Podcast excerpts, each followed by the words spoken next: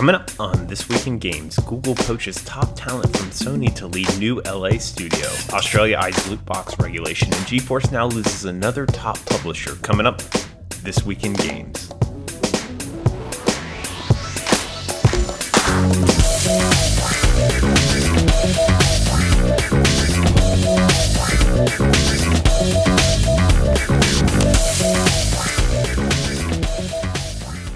It's that time of the week for your video game industry news rundown. I'm your host, Eric McConnell. We are continuing our COVID 19 game industry with other events like South by Southwest canceled.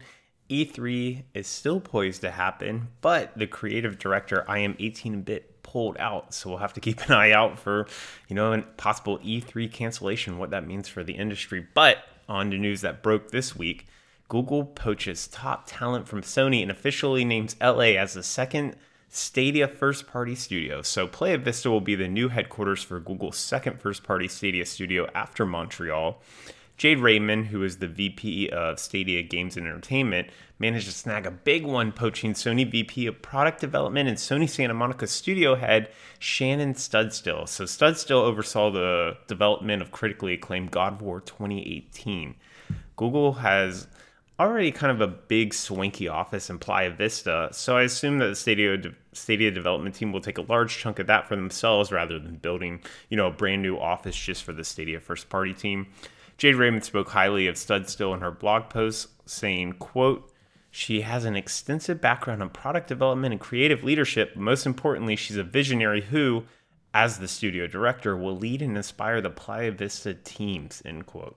I'm excited to see what the new studios, uh, to see new studios headed by proven leaders like Shannon Studstill. Hell, if I didn't have such awful reputation at Google, I'd probably uh, apply to join the studio myself. However, Looking at the past, Amazon has struggled publicly to deliver a single game from its hundreds of Amazon Games employees and millions of dollars poured, poured into the Amazon Games division. Google is currently disappointing everyone with Stadia as its first offering. So, for me, a sign that Stadia's Montreal Playa Vista Studios are on the right track to ship games would be an announcement within the next year of the games they're developing.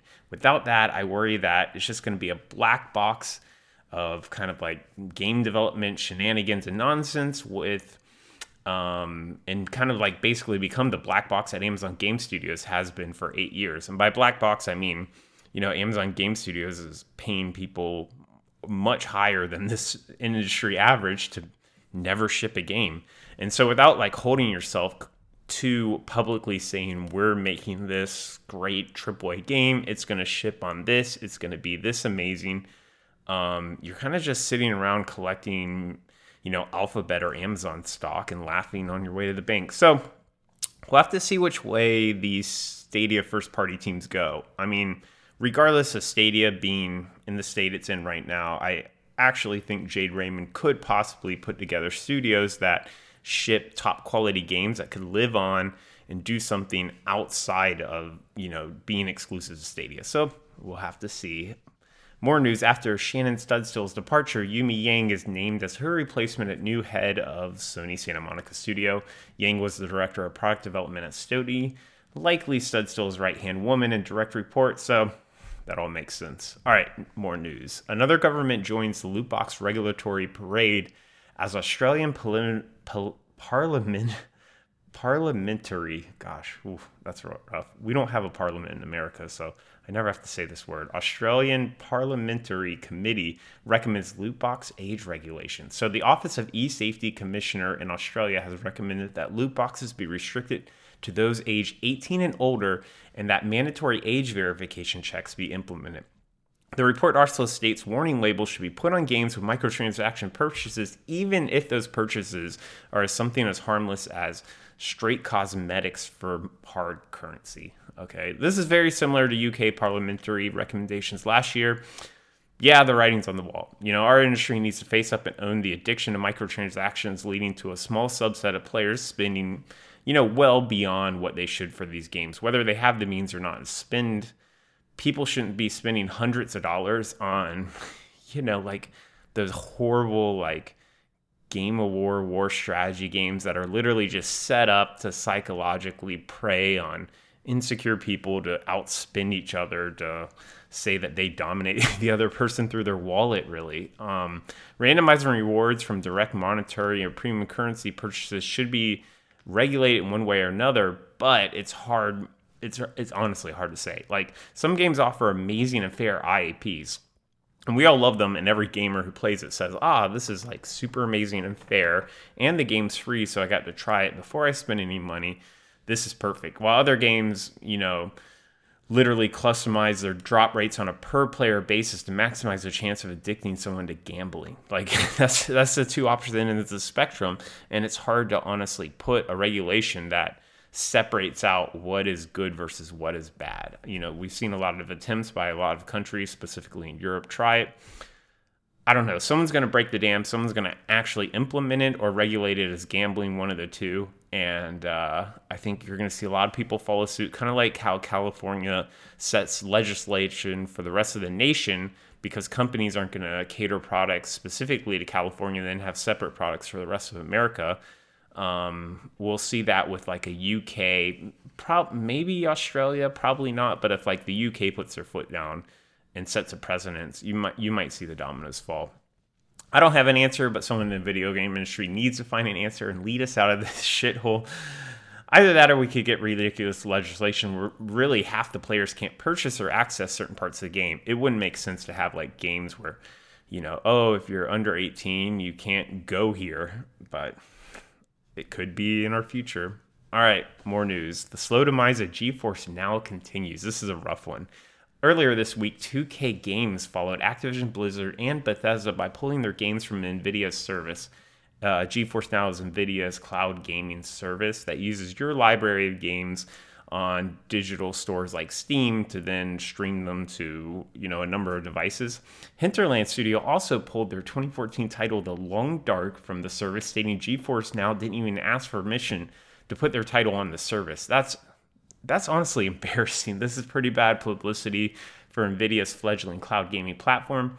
If anything, it shows the game industry is slightly wiser than the film and television industry was during the early days of streaming. Game companies knowing that their products being on a service in general have severe disadvantages to the company and exclusivity access for games to be on cloud gaming networks is worth a lot. So again, if you put up, you know, a Bethesda game on GeForce Now, now um, NVIDIA can harvest all the data from your Bethesda game.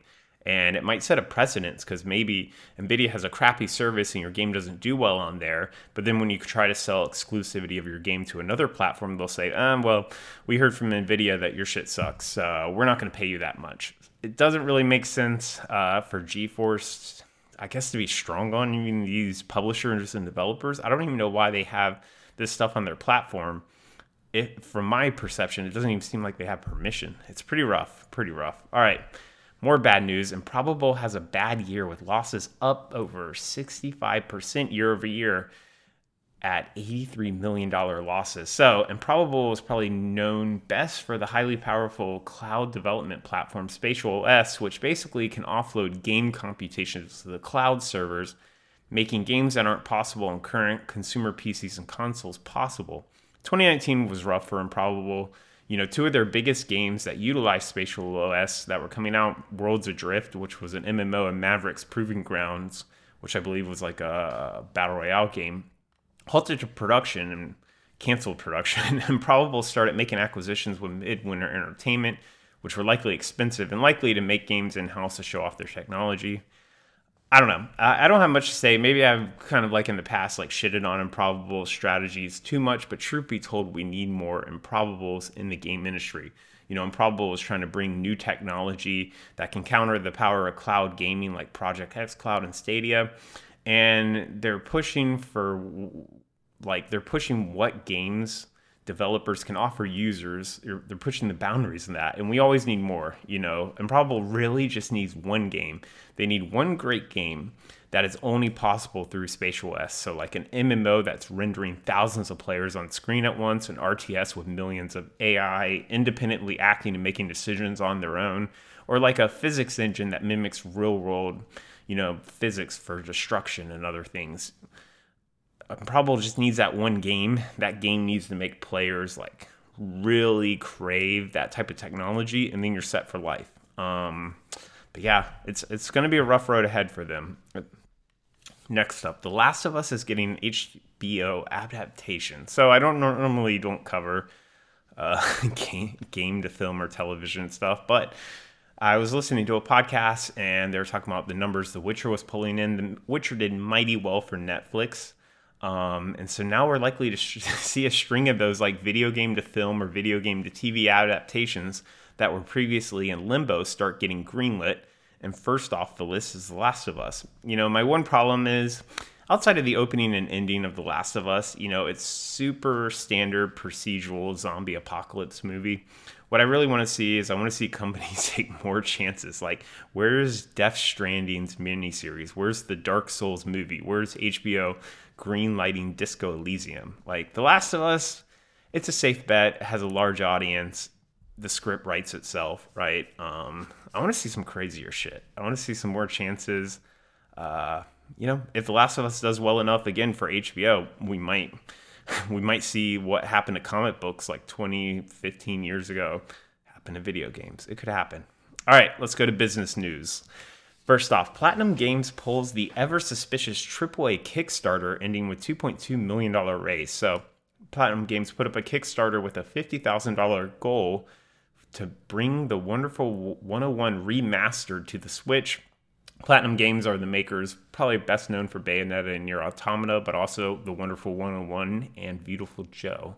Platinum Games says the Kickstarter was to gauge interest, something that like you've seen the developers of Shenmue 3 utilize despite Deep Silver already publishing the game. I can see the point, you know, a Kickstarter means fans get the game at a deep discount, and the company has benchmarks to gauge um, how well the product will sell, the public interest, and like whether they should put more money into production. However, it does go against public perception of Kickstarter being used for projects that would otherwise not exist without its service. And I, would still say, like, if you're a AAA company, don't use Kickstarter for marketing research. It, it just looks weird. I don't know. I don't have anything better. All right, time for some. that was a tongue tie. Time for some acquisitions and fundraising news. Everyone's favorite section. I didn't want to call out. It's very weird how, like in standard business, it's called acquisition and mergers, because uh, we don't really don't see mergers that often in the game industry. The the only one that even comes to mind is Activision and Vivendi Games, which led us to the wonderful Activision Blizzard, the biggest name for a publisher there could be. All right, first off, the ever popular esports fundraising hits as the Esports Player League raises $1 million in a seed round. So 500 startups led the investment into the Singaporean based league that will focus on Southeast Asia and Latin America. And not much else to say. I don't really like esports stuff. it's just getting funded everywhere. It is what it is. Next up, this one's interesting. Um, Tilting Point acquires the publisher's biggest title, Star Trek Timelines, from its developer, Disruptor Beam. So Tilting Point is a smaller but more aggressive mobile publisher, I would say. Has a paid has paid an undisclosed amount for Star Trek Timelines, which is touted to have generated over $100 million in lifetime revenue. That's pretty damn impressive. Um, Tilting Point will open a new Boston based studio to oversee the live operations and further development of the game. The publishers has been pretty aggressive publicly publishing the amounts of UA dollars they've spent on games. Their last two games They've spent to the tune of $30 million and $20 million, respectively, in user acquisition. Honestly, when I see this type of money, when I see this type of like public announcements, when I see them acquiring titles and then like building studios to manage the title, I'm surprised they're not acquiring more developers to just build them titles. Like if you have that kind of money, um, just buy a bunch of development studios and you know start the shotgun method to see which one sticks. Like if you're pretty efficient at knocking out some of these games and some of the games at Tilting Point are funded are you know a little derivative of popular titles. Um, yeah, I'd like to see them open up more developer studios to make new games, maybe acquire smaller developers to kind of help them out financially to take more risk. Who knows? All right, next up, Flavorworks, developer behind the indie PS4 title Erica, raises over $4.5 million in a Series A. This is interesting. Um, so Erica is a super indie title that I didn't know about until I read this article, but Flavorworks has a patent pending technology that utilizes real life videos and lets players interact with real life videos. I guess that's why you get 4.4 million for a Series A for an indie developer. You know, hopefully you set a precedence on the technology, other people want to license it, something like that. The Series A was funded by a new investor, GC Tracker Fund, who is joined by existing backers Hero Capital and Sky Ventures. All right, next up, Zordix acquires Invictus Games. So, for an undisclosed amount, two racing companies come together. So, Swedish publisher developer Zordix, known for console racing titles such as Aqua Moto Racing Utopia and Overpass, acquires Invictus Games, who is also known for racing titles such as Project Torque. Again, the, the European racing titles and how there's a trillion niche markets for European racing is something I, as an American, cannot comprehend. So this the story kind of goes a little above my head. Uh, next up, Phoenix Game Class Cursings Holdings Company acquires work for hire studio Studio Firefly. Studio Firefly specializes in mobile games live operation services. It's kind of a weird acquisition. It's uh, Phoenix Games' third public acquisition after two development studios. I say it's weird because it's like this is something you make after you have like 10 game studios. So unless uh, Studio Firefly is like super cash flow positive or something, um, maybe Phoenix's other two titles really were struggling in the Department of Live Operation Services. Who knows? To me, a little weird. Uh, they claim to have a fourth acquisition coming down the pipeline right now. And finally, Playrix, developer behind the mobile mega hits Gardenscape, Homescapes, Fishdom, and Township, acquires Plexonic. So, for an undisclosed amount, Dublin based Playrix has acquired Armenian mobile developer Plexonic. Plexonic is known for Panda Jam and Pet Savers, but it has claimed to have uh, worked on over 60 casual games over its time. It's a mighty big number. Playrix has plans for Plexonic to help extend Playrix into new territories. So there you go. That's it for this week in games. I'm Eric McConnell. If you like what you hear, hit the subscribe button on your favorite podcast app. Also, leave me a comment and let me know how I'm doing. You can email me at eric at eric at thisweekingames.com if you have any comments or suggestions on future stories. So, all right, that's it, everyone. I'm Eric, and join us next week for This Week in Games. Take care.